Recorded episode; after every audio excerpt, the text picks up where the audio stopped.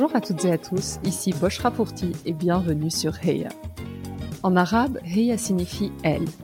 C'est parce que ce mot n'est pas suffisamment utilisé pour parler de réussite et d'ambition féminine que j'ai décidé de lancer ce podcast. Les inégalités et la sous-représentation liées au genre sont malheureusement une réalité, et une approche intersectionnelle ne fait qu'amplifier ces phénomènes. Chaque épisode est une conversation où j'invite une femme de culture arabe à venir partager son histoire et évoquer sa réussite. Mes invités ont toutes des backgrounds et trajectoires différentes.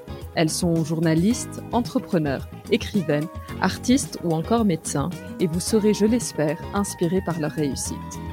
L'objectif de ce podcast est double. Tout d'abord, promouvoir une image différente de la femme arabe en mettant en lumière ses parcours exceptionnels mais aussi aider les plus jeunes ou celles en quête de renouveau à trouver des rôles modèles et ambitionner leur avenir. Ma conviction ultime est que la seule manière d'y croire, c'est de le voir, ou en l'occurrence d'entendre. Si ce podcast vous plaît, je vous invite à prendre quelques minutes pour le noter 5 étoiles sur iTunes ou Apple Podcast. C'est la meilleure manière de le soutenir. Sans plus attendre, je vous laisse découvrir notre invité du jour. Cette semaine, je suis ravie de partager ma conversation avec Kaina Ketan, professeure de yoga, alias Yogini Infinity sur les réseaux sociaux. Dans cet épisode, Kaina revient sur son enfance et ses origines kabyles. Elle nous raconte comment tout s'effondre à l'âge de 23 ans lorsqu'elle apprend à être atteinte d'une sclérose en plaques avec l'éventualité de se retrouver en fauteuil roulant à horizon 10 ans. Ce diagnostic marquera un tournant dans sa vie. En effet, elle refuse ce destin dramatique et décide pour la première fois de véritablement prendre sa vie en main. Ce bouleversement complet va la mener à plusieurs mois de voyage, découverte et d'acceptation. Nous avons évidemment discuté de yoga, de son essence, mais aussi de sa présence sur les réseaux, de liberté et d'appropriation culturelle. Sans plus attendre, je laisse place à la Heya du jour, Kaina Ketan. Salut Boshra. Merci beaucoup d'avoir accepté mon invitation et bienvenue sur Heya. Merci à toi pour l'invitation. Merci d'avoir pensé à moi. Bah, je suis très contente d'avoir une, une yogi. Tu es la première yogi dans mes invités, donc je suis ravie et je suis contente d'explorer des thèmes et, des sujets qu'on n'a pas explorés jusque-là sur, sur le podcast. Ouais, plaisir partagé, alors d'autant plus. Super. Kaina, la tradition serait, c'est de commencer par les débuts. Donc, si tu es d'accord, est-ce que tu pourrais te présenter en nous retraçant un peu ton enfance, le type d'éducation que tu as eu, l'environnement dans lequel tu as grandi? Oui, avec plaisir. Mais moi, tout d'abord, maintenant, je, je suis professeure de yoga. J'enseigne sur Paris, mais j'ai grandi dans une petite ville du 91. je suis née dans le 94 et jusqu'à mes 6 ans, euh, mes parents m'ont élevée euh, dans une ville, dans, des HLM. Et ensuite, ils ont travaillé dur pour pouvoir euh, arriver dans cette petite ville du 91 où j'ai grandi dans une maison, dans un petit pavillon de banlieue, tranquille, relativement calme. Et mon frère, avec mon petit frère aussi, on a trois ans d'écart. Et puis voilà, j'ai fait toute ma scolarité dans, cette petite ville du 91, très très calme finalement.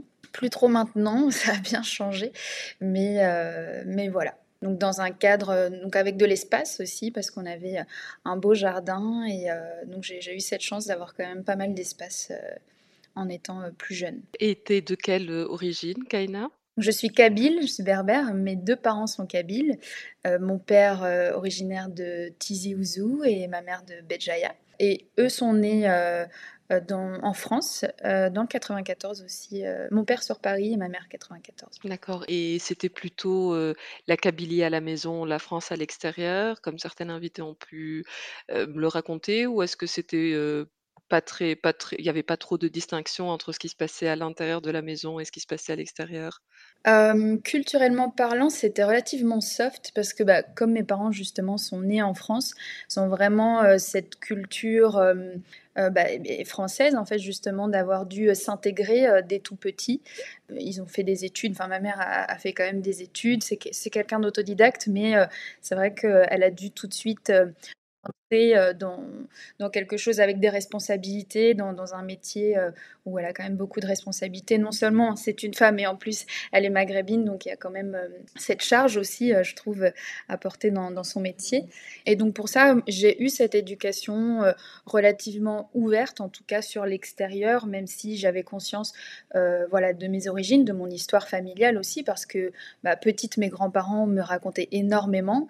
Euh, voilà, d'où je, je, venais, quelles étaient mes racines, et puis toute l'histoire aussi. Hein. C'est vrai que mes, mes grands-parents sont arrivés dans les années 60, donc il y avait quand même ce poids-là euh, euh, de, de, la guerre, hein, ce, que, ce que je ressentais. J'avais une grand-mère qui radotait énormément d'ailleurs sur, sur ce qui lui était arrivé qu'elle se soit fait, enfin, elle, a été enlevée à l'époque par les Français, etc. Donc tout ça, c'est quelque chose que j'ai entendu déjà depuis toute petite euh, mais en tout cas, euh, dans le cercle vraiment euh, familial proche, mes parents avaient déjà cette ouverture depuis tout jeune. Donc il n'y avait pas vraiment de, de, frontières strictes entre ce qui se passait à la maison et, à l'extérieur, même si on me racontait énormément l'histoire et, j'avais conscience parfois d'une petite différence qui se joue entre moi petite en tout cas et les autres à l'école. Et ça, tu le sentais, parce que tu le vivais, tu le ressentais, sur base de ton feeling ou juste sur base de des récits de tes grands-parents, de tes parents et donc tu te positionnais toi-même, différemment? Plutôt sur les récits parce que quand on est enfant, on n'a pas cette appréhension entre soi et les autres enfants. On fait pas trop la différence en fait.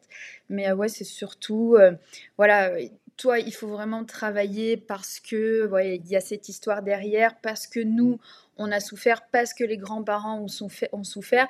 Donc il faut travailler deux fois plus.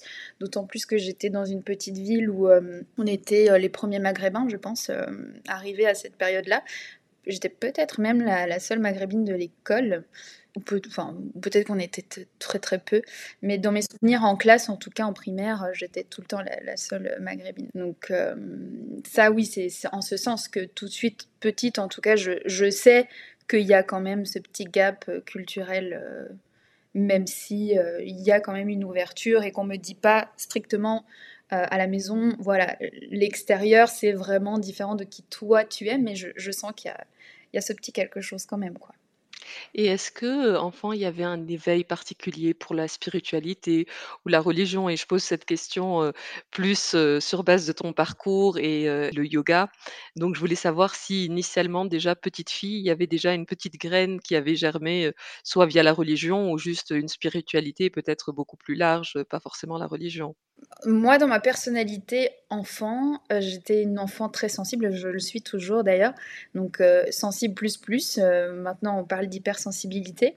Donc j'avais quand même un, lien avec la nature et quelque chose d'assez fort avec ce qui pouvait m'entourer. J'étais vraiment une enfant éponge, bon la plupart des enfants le sont, mais j'étais très très réceptive à tout ce qui se passait autour de moi. C'était pas forcément le cas de mes parents, parce qu'au contraire, ils ont été élevés aussi dans cette dureté Hein. C'était quand même une éducation qui était difficile. Moi-même, j'ai été éduquée dans cette, dans, dans cette, dans cette optique-là de il faut travailler, euh, la vie est dure. Il y a vraiment aussi ce fatalisme un petit peu comme ça, je trouve euh, culturel parfois euh, chez les Maghrébins voilà, la vie est dure, on fait pas de cadeaux. Donc moi, j'ai pas été élevée dans une sensibilité ou dans l'émotionnel particulièrement. c'est tout simplement que j'étais comme ça. Je suis comme ça depuis toute petite. Mais euh, non, il n'y avait pas forcément cette, euh, on va dire, euh, cette intelligence émotionnelle. C'était plutôt l'intelligence intellectuelle qui était mise en avant avant tout, en fait. Et à quoi rêvait cette petite Kaina hypersensible dans, dans, dans, tout ce que tu viens de nous décrire? Est-ce que tu pensais déjà un métier? Est-ce qu'il y avait quelque chose qui t'attirait déjà pour ta vie future? Comme métier, alors j'adorais chanter. C'est vrai que je chantais beaucoup dans mon coin, pour le coup. Et mais maintenant, je chante aussi à mes élèves, je chante des mantras, donc ça, c'est plutôt pas mal. Euh, j'aimais chanter et puis j'avais des envies de liberté euh, très très fortes. C'est vrai que j'ai un lien avec ce mot, euh, la liberté, qui est, qui est, très étroit. Donc j'avais un peu cette notion-là, tu vois, de, de, vouloir sauver le monde, quoi. Puis le voyage aussi qui m'inspirait. Comme j'avais un, un, lien avec la nature et le vivant qui pour moi était, était assez fort. Et donc j'aspirais surtout euh, à voir le monde et encore une fois c'est cette notion de liberté qui était euh, assez puissante. Et pour te dire, ma référence, c'était comme héroïne, moi c'était Pocahontas. Donc tu vois, il y avait ah. vraiment cette notion d'être dans la nature et puis, et puis d'être libre, quoi, finalement. C'était vraiment ça. Tu fait des études de droit suite à ton bac, des études que tu as poussées, je crois, jusqu'en troisième année, et tu as commencé à travailler rapidement dans un cabinet juridique? Oui, oui, oui. J'ai fait des études de droit, j'ai fait une capacité en droit pendant deux ans. C'est une forme de, prépa, on va dire. Je crois que c'est l'équivalent d'une licence.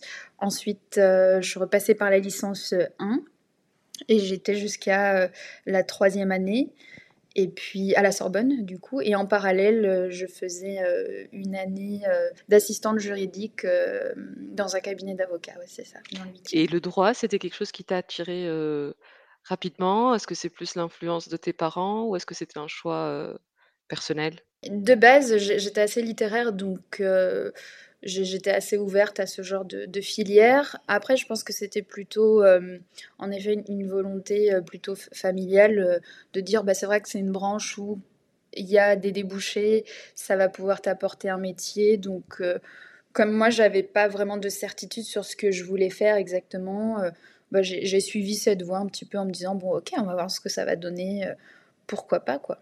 Et, à ce moment-là, il y a eu rencontre avec le yoga? Tu commençais un peu à pratiquer ou pas du tout, c'est arrivé, plus tard? le yoga, c'est arrivé un petit peu après, je crois la dernière année, peut-être de mes études de, droit. Et ensuite j'ai arrêté justement parce que euh, il y avait trop de pression pour moi. Mais je te parlais de cette fameuse sensibilité que je, que je développais déjà depuis toute petite. Donc euh, c'est vrai que moi je me suis jamais sentie euh, parfaitement à ma place. Alors est-ce que on peut dire que c'est, c'est, l'effet de, des origines ou autre? Je ne sais pas, j'ai, j'ai jamais analysé ça. Mais toujours est-il que j'ai jamais senti en termes de, personnalité, de sensibilité que j'étais, j'étais dans cet alignement.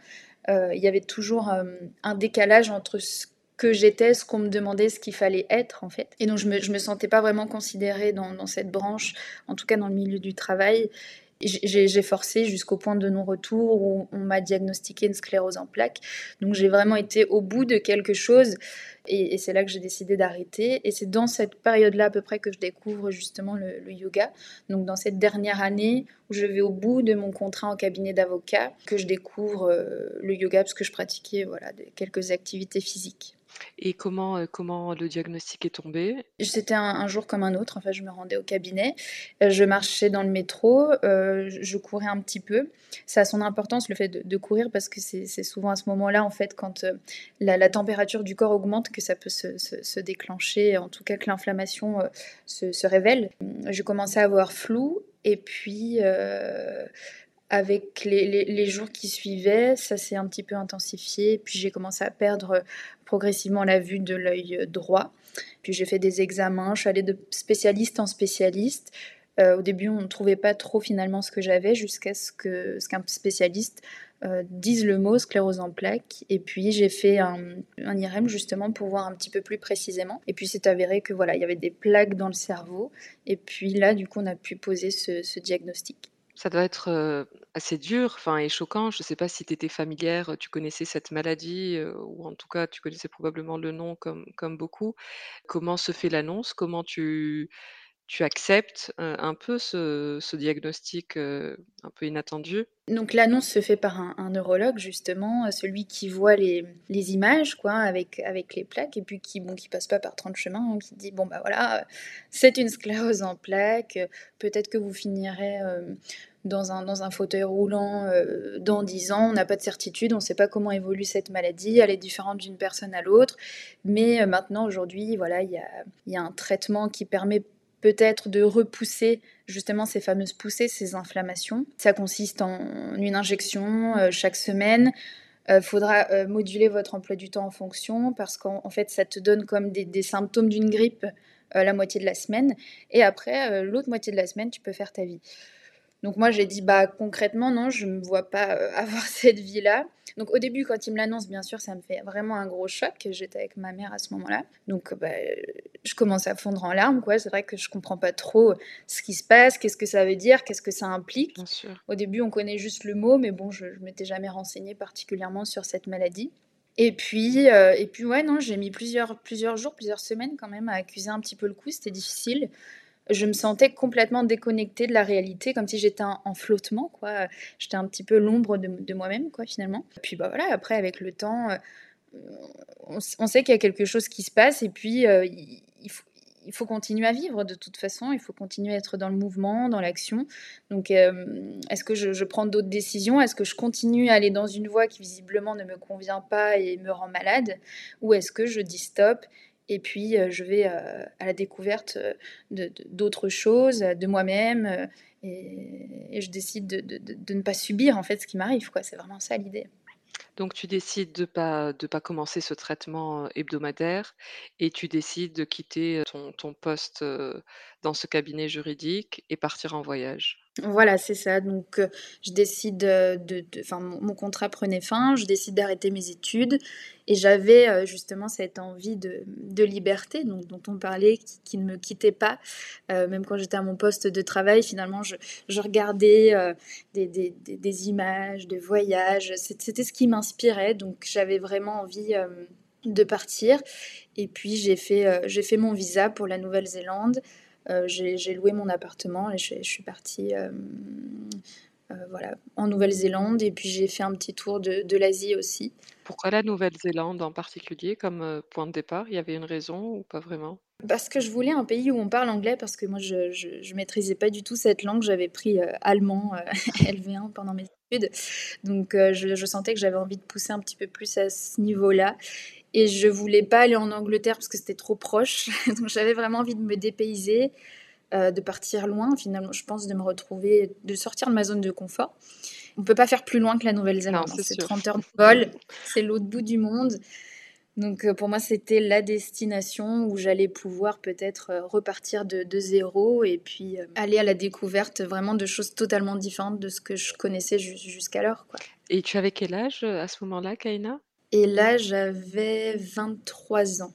Ça doit être un sacré une sacrée annonce pour ta famille qui te qui viennent d'apprendre un diagnostic d'une maladie, euh, avec avec des des conséquences potentielles graves et te dit et leur dire, euh, «Bah, je prends pas le traitement et je pars à l'autre bout du monde, euh, me découvrir». Enfin, comment ils ont réagi? À l'annonce du du voyage, c'est ça? Oui, du voyage et de la volonté de pas commencer ce traitement qui semble être la seule alternative, médicale en tout cas.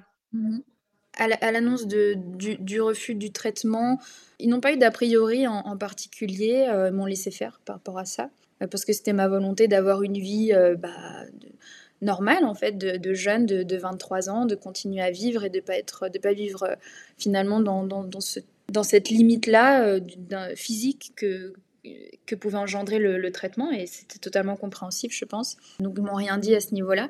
Pour le voyage, c'était plus compliqué, bizarrement. Donc pour le coup, pour eux, c'était vraiment ça représentait le danger hein, parce qu'ils ne connaissaient pas, ils n'ont pas beaucoup voyagé non plus, donc euh, c'était un petit peu euh, une décision folle, quoi. Vraiment, c'était euh, irresponsable même. C'était un mot aussi qu'on m'a dit. Ils avaient du mal à comprendre quel était l'objectif, pourquoi je le faisais qu'est-ce qui m'animait.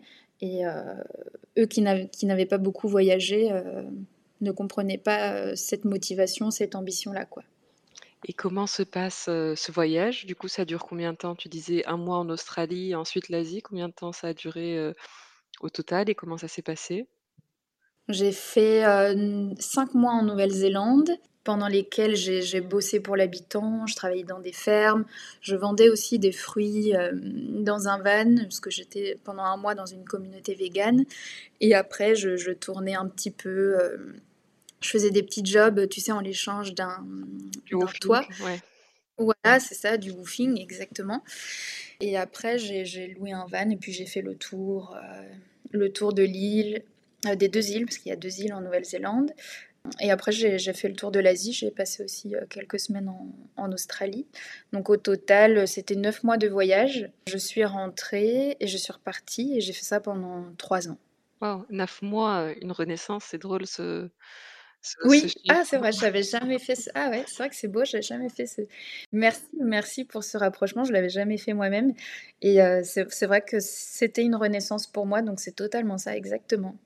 C'est comme si euh, finalement euh, cette maladie m'avait permis de, de mourir d'une certaine, certaine manière. Une partie de moi est morte pour renaître autrement. Donc c'est totalement ça. Et pendant ces neuf mois, il n'y a pas eu de poussée, tu n'as pas eu d'autres symptômes, euh, de choses relatives à la maladie qui se sont euh, révélées J'ai eu des, des, périodes de grosse fatigue, des petits malaises, ce genre de choses.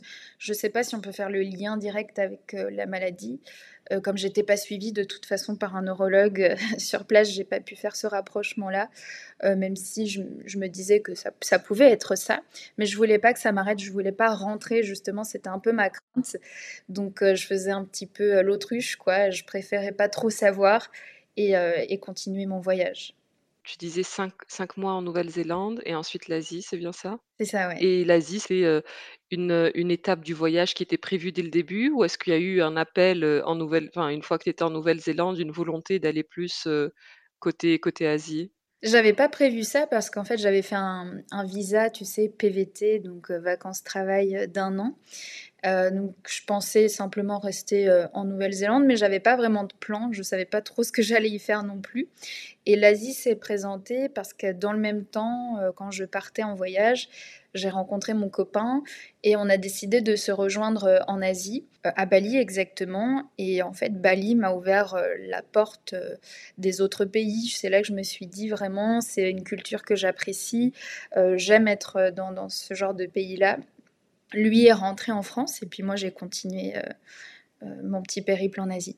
Du coup, j'imagine que c'est là que tu as approfondi euh, ta connaissance et ta pratique du yoga. Alors de la spiritualité, de la philosophie, quand j'étais en Nouvelle-Zélande, on m'a mis un livre dans les mains qui s'appelle Le pouvoir du moment présent et, bien d'autres aussi tels que Paulo Coelho, Lise Bourbeau, ce genre de, livres en fait qui m'ont accompagnée pendant ce, ce voyage et c'est là que je que j'ai commencé aussi le process euh, d'auto-guérison intérieure, euh, voilà, émotionnelle, et puis euh, que j'ai découvert un petit peu justement la spiritualité, la philosophie aussi qui tourne autour du yoga, qui tourne autour de la pleine conscience hein, principalement, et que j'ai pu l'appliquer vraiment quotidiennement. C'est toute une compréhension du monde ensuite qui vient euh, c'est un cheminement intérieur qui, continue de se faire. Je pratiquais la posture euh, de temps à autre, mais c'était euh, vraiment ce, cheminement intérieur, ce voyage intérieur qui m'inspirait le plus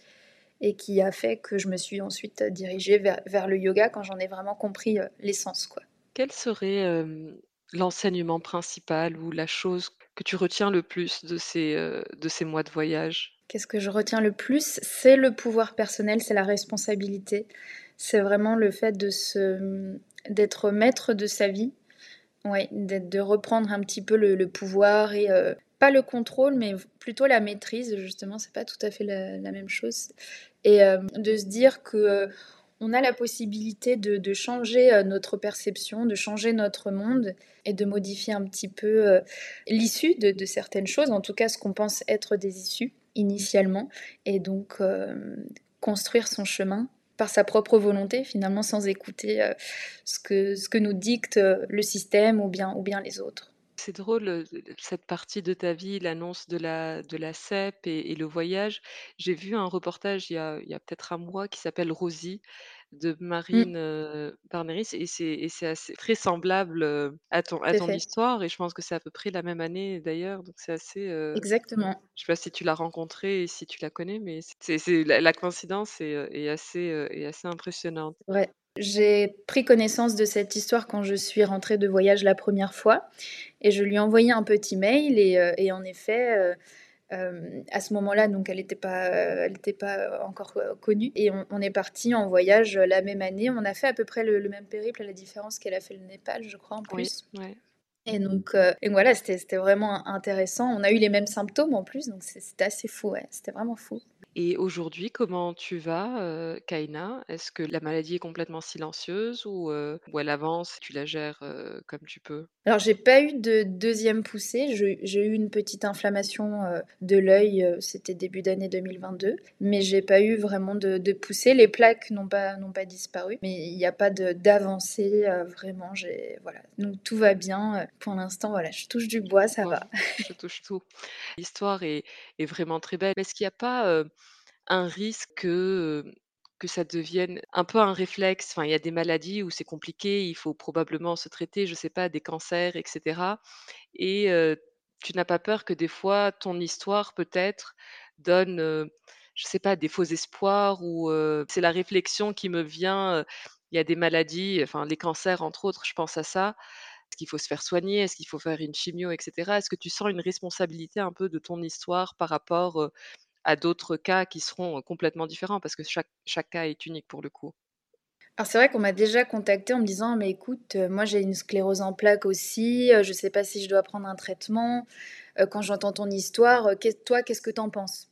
bah moi j'en pense rien, hein. j'en pense que chacun fait ce qu'il veut, déjà pour commencer, que chacun doit être à l'écoute du corps médical aussi, hein, d'une certaine manière, d'écouter bah, quels sont les différents avis. Voilà, s'il faut en prendre plusieurs, on en prend plusieurs, et puis être à l'écoute de sa voix intérieure. Moi, j'ai fait que suivre euh, ma voix intérieure. Je dis pas que j'ai raison, je dis pas que j'ai tort, j'en sais rien. Euh, je sais juste que pour moi, tout de suite, ça, ça résonne juste. C'est tout. Moi, je parle avec ma vérité, je partage ma vérité, et ça n'est pas celle de, de, voilà, de, chacun, en fait. Donc, à, chacun d'aller à la découverte aussi de, sa vérité. Et bien sûr que, que la médecine traditionnelle est, nécessaire dans ces cas-là. Euh, euh, il faut savoir la suivre, il faut savoir l'écouter quand on sent que, que c'est nécessaire. Et puis savoir écouter aussi euh, bah, justement cette voix intérieure euh, quand c'est nécessaire aussi. Moi, c'est vrai que les médecines alternatives pour moi ont été très bénéfiques. Ça a été une découverte aussi pour moi à ce moment-là. Donc, après, il faut, faut, pouvoir explorer aussi et, être ouvert. C'est vrai que euh, à chacun d'aller explorer les différents chemins. Mais je, je, ne suis pas un exemple. si demain je dois prendre un traitement, je, je le prendrai. Je ne suis pas fermée à la médecine traditionnelle. Euh, j'ai pas un angle de vue. Euh, pour moi, il euh, a pas, c'est pas noir ou blanc, tout est nuancé. Donc j'inviterai chacun à faire ce qui est bien pour lui, tout simplement.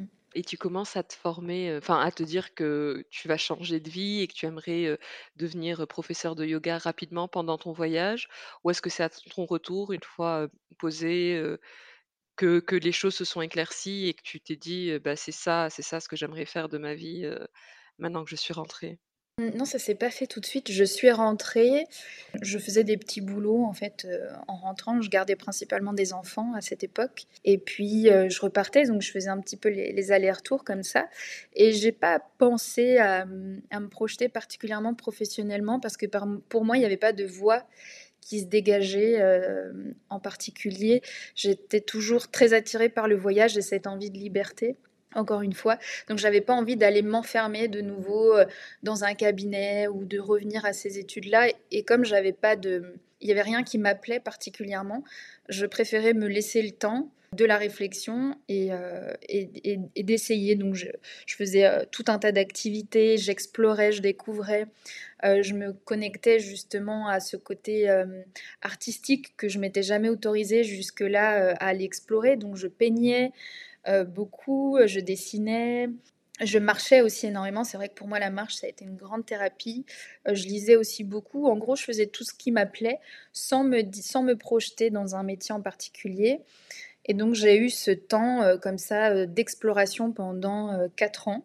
Et au bout de quatre ans, je me suis dit, ah bon, bah voilà, c'est vrai que le yoga, ça m'appelle. Je trouve qu'il y a une philosophie qui est vachement en lien avec tout ce que j'ai vécu ces quatre dernières années que j'ai envie de, transmettre aussi. J'ai l'impression d'avoir une compréhension et, euh, une perception qui pourrait aider d'autres personnes. Et donc par le yoga, ça m'a semblé être un, un, beau, euh, un beau chemin de, transmission justement, euh, d'exploration encore une fois pour moi, parce que je l'ai fait pour moi aussi, hein, d'abord, avant tout. Et ensuite de dire, bah oui, je pense qu'on peut faire passer des choses par le corps et, et, de façon simple, en tout cas, avec la pratique du yoga.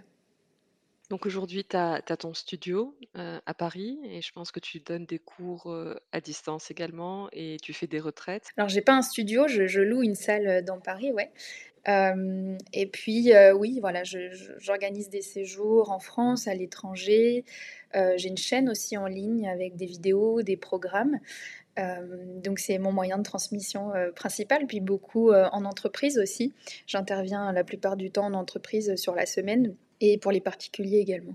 Kaina, je voulais discuter de plus en profondeur du yoga et de ce qu'on voit actuellement. L'une des, valeurs principales ou objectifs, je ne suis pas sûre du terme, mais c'est vraiment de se détacher de son ego.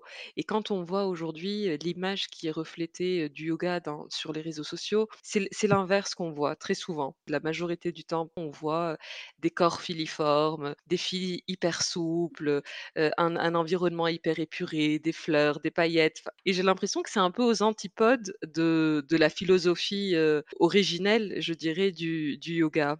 Euh, je, voulais avoir ton avis et je pense que c'est, j'ai cru voir que c'était quelque chose que tu pouvais aussi un peu, un peu dénoncer. C'est vrai que moi, j'ai découvert le yoga d'abord par euh, ce chemin spirituel et philosophique dont on a parlé. Donc du coup, j'avais pas cette approche de la posture, de la performance et, de, de l'aspect purement physique du yoga. Donc quand euh, moi j'ai commencé euh, à transmettre et que je suis arrivée sur les réseaux sociaux, j'avais seulement ma vision. En fait, j'avais pas tellement de, points de comparaison euh, parce que ça, le yoga sur les réseaux sociaux, c'est arrivé, je pense, il y a, trois ans en tout cas, que ça a vraiment explosé. Ça fait oh, depuis, depuis 3-4 ans. Donc moi, j'avais pas, euh, je, je voyais pas trop ce qui se passait euh, autour, donc j'avais seulement euh, ma référence en fait, ce que moi j'avais découvert. Et je, pense que c'est cette authenticité aussi que mes élèves recherchent et ce pourquoi les gens me suivent également, c'est que je reste fidèle finalement à ce que moi j'aime en tout cas et ce que j'aime transmettre et ce que j'applique aussi dans ma vie. Parce que ça c'est vraiment essentiel. C'est pas seulement euh, de dire voilà le yoga ce que c'est et comme tu disais faire des belles postures ou dire des belles phrases mais c'est être yoga soi-même. Et moi c'est ça qui m'intéresse avant tout c'est que l'objet de, de, mon étude en, réalité c'est moi. Donc c'est comme si j'étais scientifique je- j'essaye de décortiquer un petit peu d'aller vers cette connaissance du soi qui, qui est vraiment la base en yoga on appelle ça Svatiyaya en sanskrit, et puis pouvoir euh, aider ensuite les autres à aller vers la connaissance euh, d'eux-mêmes. Donc moi, c'est ce qui me motive le plus. C'est pas tellement en effet euh, la posture, l'esthétique. euh. C'est vrai que ça peut, ça peut freiner certaines personnes parce que c'est pas une compréhension qui est populaire, euh, comme on peut voir euh, voilà, sur les réseaux. Ce qui marche le plus, c'est l'image. Donc euh, des belles photos, euh, des beaux cercles avec des fleurs, euh, peut-être des leggings à paillettes, je sais pas. Voilà, il y a, des effets de mode comme ça. Mais c'est vrai que malgré ces effets de mode, j'essaye vraiment de rester fidèle à, ce que moi j'ai envie de transmettre et ce que moi je vis aussi dans mon, dans mon quotidien et dans ma pratique, dans ma philosophie de, de vie. Parce que pour moi, ça c'est le plus important, c'est de rester fidèle à, à ces choses-là pour pouvoir transmettre en étant la plus juste possible pour moi-même et pour les autres en parole, en acte et en pensée en fait. Je voulais te parler, et je ne sais pas si tu l'as vu passer, il y a une, euh, prof de yoga qui s'appelle euh, Nadia Gilani, qui est pakistanaise, basée à Londres. Elle a écrit un livre qui s'appelle Yoga Manifesto, et, euh, que je connaissais pas, mais un article a- est apparu au Guardian la semaine dernière, qui a fait pas mal de bruit. Et en gros, elle, dénonce, dans, cet article, elle dénonce une appropriation occidentale de la pratique, et elle dénonce toutes les dérives qui en font une discipline qui est devenue très peu inclusive entre autres par les tarifs qui sont assez élevés, par les diktats dont on parlait un peu, où tu pour entrer dans un cours de yoga, bah, tu tu tu vérifies 3 fois ta tenue et tu t'assures que tu es, un peu présentable et elle a fait elle a fait une étude il y avait une étude qui a été publiée par le British Medical Journal qui, qui reportait les effets positifs, du yoga et en gros, il y avait une grande, un grand sondage qui a fait qui a été fait sur des milliers de personnes et elle a retrouvé, la liste des sondés et elle a trouvé que, que la majorité, j'ai plus le pourcentage en tête, mais la grande majorité, c'était des femmes blanches et d'un niveau social, plutôt très élevé. Donc elle conclut en gros que, qu'il y a une forme de colonialisme et de whitewashing et elle, elle lance un peu un mouvement où elle essaye, en tout cas à son échelle, à toutes les personnes qui sont dans le milieu du yoga, de se rebeller. C'est peut-être pas le bon mot, mais en tout cas d'agir pour ramener le yoga, heu, à son essence et à aider les personnes qui en ont le plus besoin, heu, c'est-à-dire des personnes âgées, des personnes, en situation de difficulté, des jeunes et cetera et voilà et je voulais avoir, ton avis par rapport à cette analyse et ce colonialisme un peu occidental de de cette pratique, ancestrale et plutôt, plutôt orientale? C'est vrai qu'il y a un effet, mode, dans dans le yoga et puis, du coup, bah, tout le tout le business et tout l'aspect marketing qui va autour. À mon sens, c'est vrai que c'est un peu pareil pour tous les domaines quand on voit le coaching, la vrai. spiritualité. appelle la, la spiritualité à paillettes. Donc ça fait partie, je pense, du jeu et que oui, oui, il y a cet aspect-là, mais que ça reste superficiel, c'est-à-dire qu'on n'entre pas vraiment en profondeur, en tout cas dans, dans l'approche de ce qu'est le vrai yoga. Donc ça reste du fitness peut-être en, ajoutant un brin de méditation, grosso modo. Donc c'est vrai qu'on ne peut pas entrer vraiment dans, dans, dans les détails, mais aujourd'hui je trouve qu'on a quand même la possibilité de pratiquer euh, le yoga, peu importe euh, sa bourse. Maintenant, il y a, y a, des vidéos euh, en ligne, beaucoup. Il y a quand même du contenu. Après, pour se faire accompagner par un professeur, c'est vrai que, que, les tarifs sont, sont, assez élevés. Ça dépend où, encore une fois. Hein. Mais, mais oui, ça, ça peut avoir un coût, en effet. Ça peut avoir un coût. Et dans son livre, elle, elle parlait de, ses retraites et de ses formations qu'elle a pu faire en Inde. Et elle racontait qu'elle était un peu euh, choquée, surprise par euh, le, la non-inclusivité de toutes les personnes qui allaient là-bas. Il n'y avait que des personnes occidentales, blanches, et elle était très challengée vu qu'elle était pakistanaise, le teint un peu plus, un peu plus mmh. foncé. Elle, elle avait l'impression de pas, alors qu'elle était en Inde, de pas rentrer dans, le, dans ce cercle-là. Et je voulais avoir son avis à toi avec tes origines kabyles, comment as-tu été reçue dans ce, dans ce milieu-là? Moi, je suis un petit peu plus nuancée euh, par rapport à, ce qu'elle dit là. C'est-à-dire que moi, je ne vois pas le problème à ce que euh, cet effet de mode amène tous les Occidentaux à pratiquer le yoga. Bon, euh, peut-être pas de façon hyper traditionnelle, mais en fait, on s'en fiche un petit peu. C'est vrai que je trouve que ces avis-là sont hyper tranchés.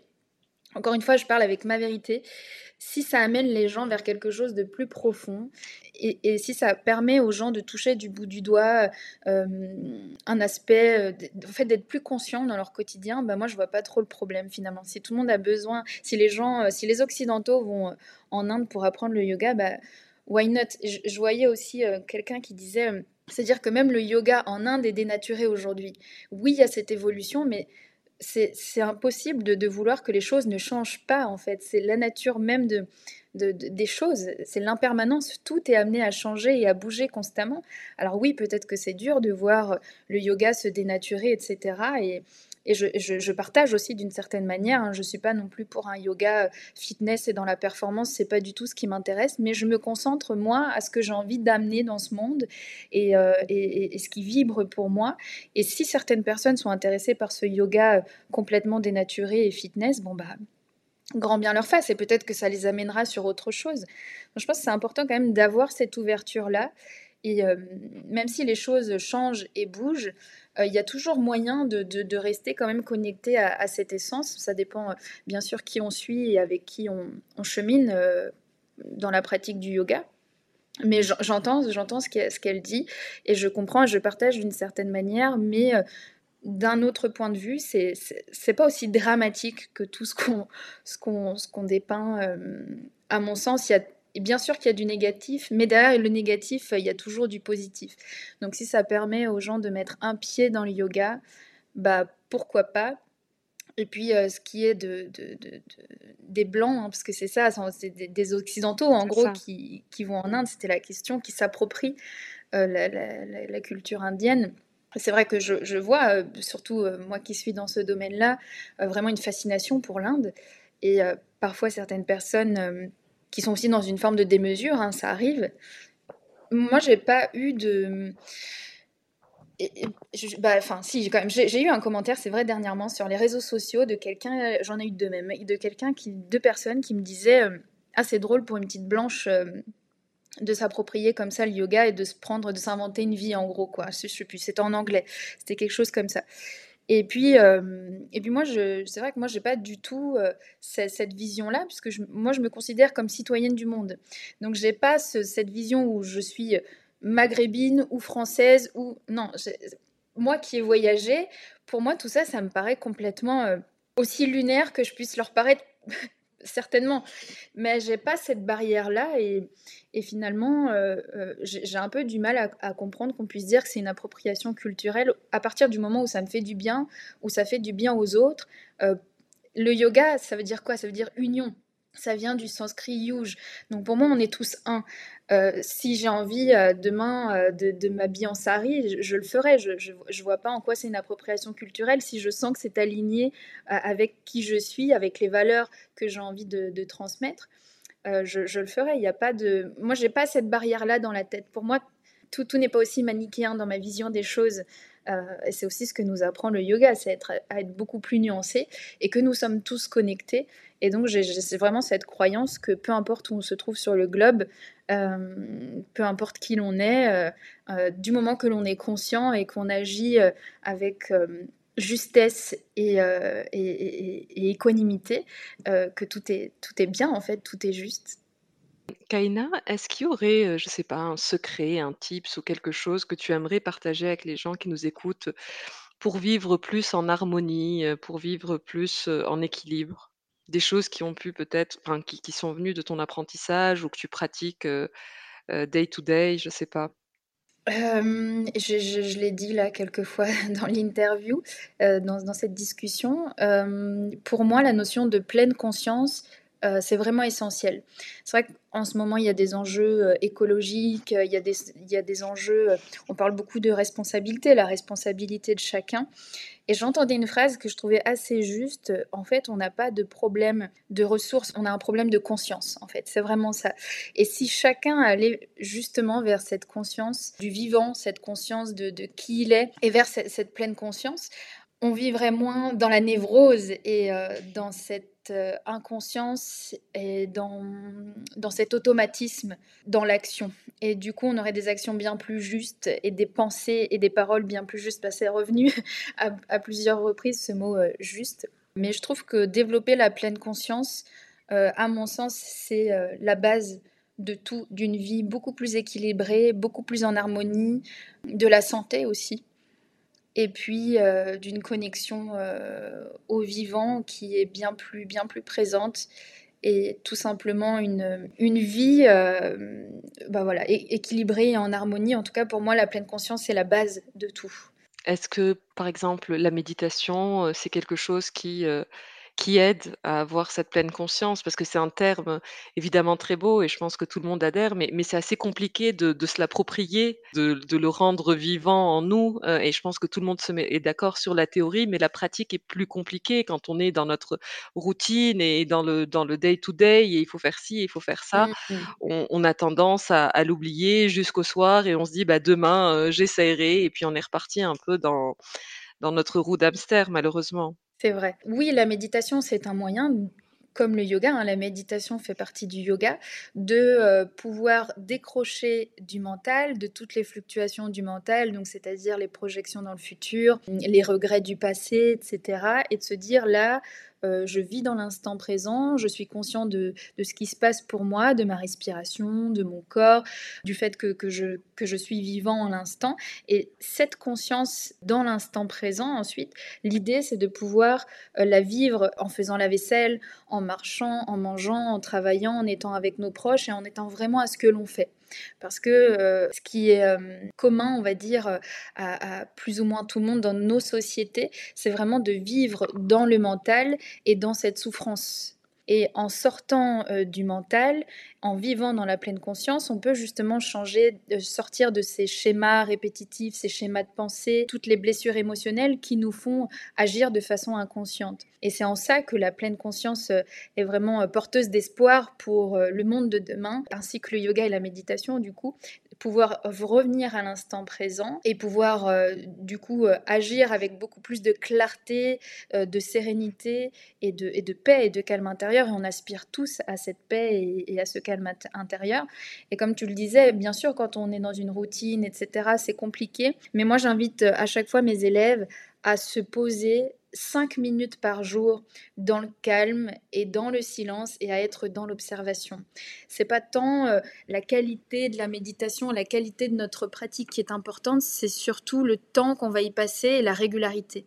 Donc vraiment juste se poser 5 minutes par jour dans l'observation c'est comme ça qu'on va pouvoir euh, développer cette, pleine conscience. Moi, je l'ai développé dans, la nature euh, au départ, justement dans mes voyages, et ensuite j'ai pu reproduire ça chez moi, dans mon quotidien, et comprendre tout ce qu'il y avait derrière cette pleine conscience, et justement la guérison, en tout cas, vers laquelle m'a aidé à aller la pleine conscience.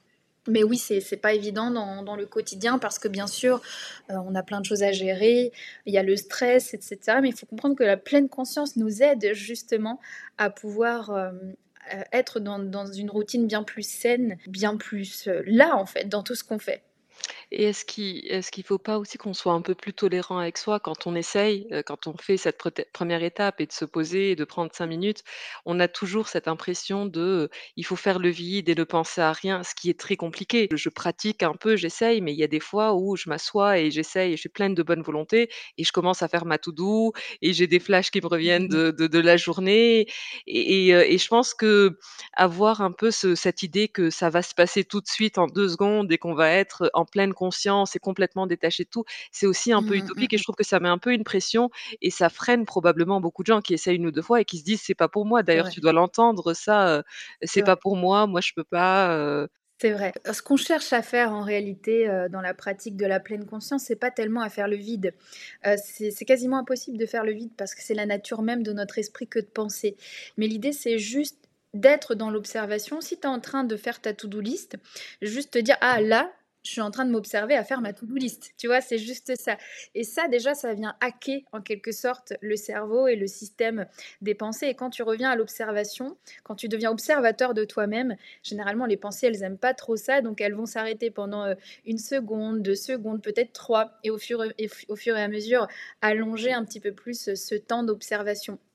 Mais euh, encore une fois, l'idée, c'est, c'est pas de se blâmer de ne pas réussir à être dans la zénitude, dans le calme. C'est pas l'objectif de la méditation, c'est être bien plus conscient de nos schémas de pensée.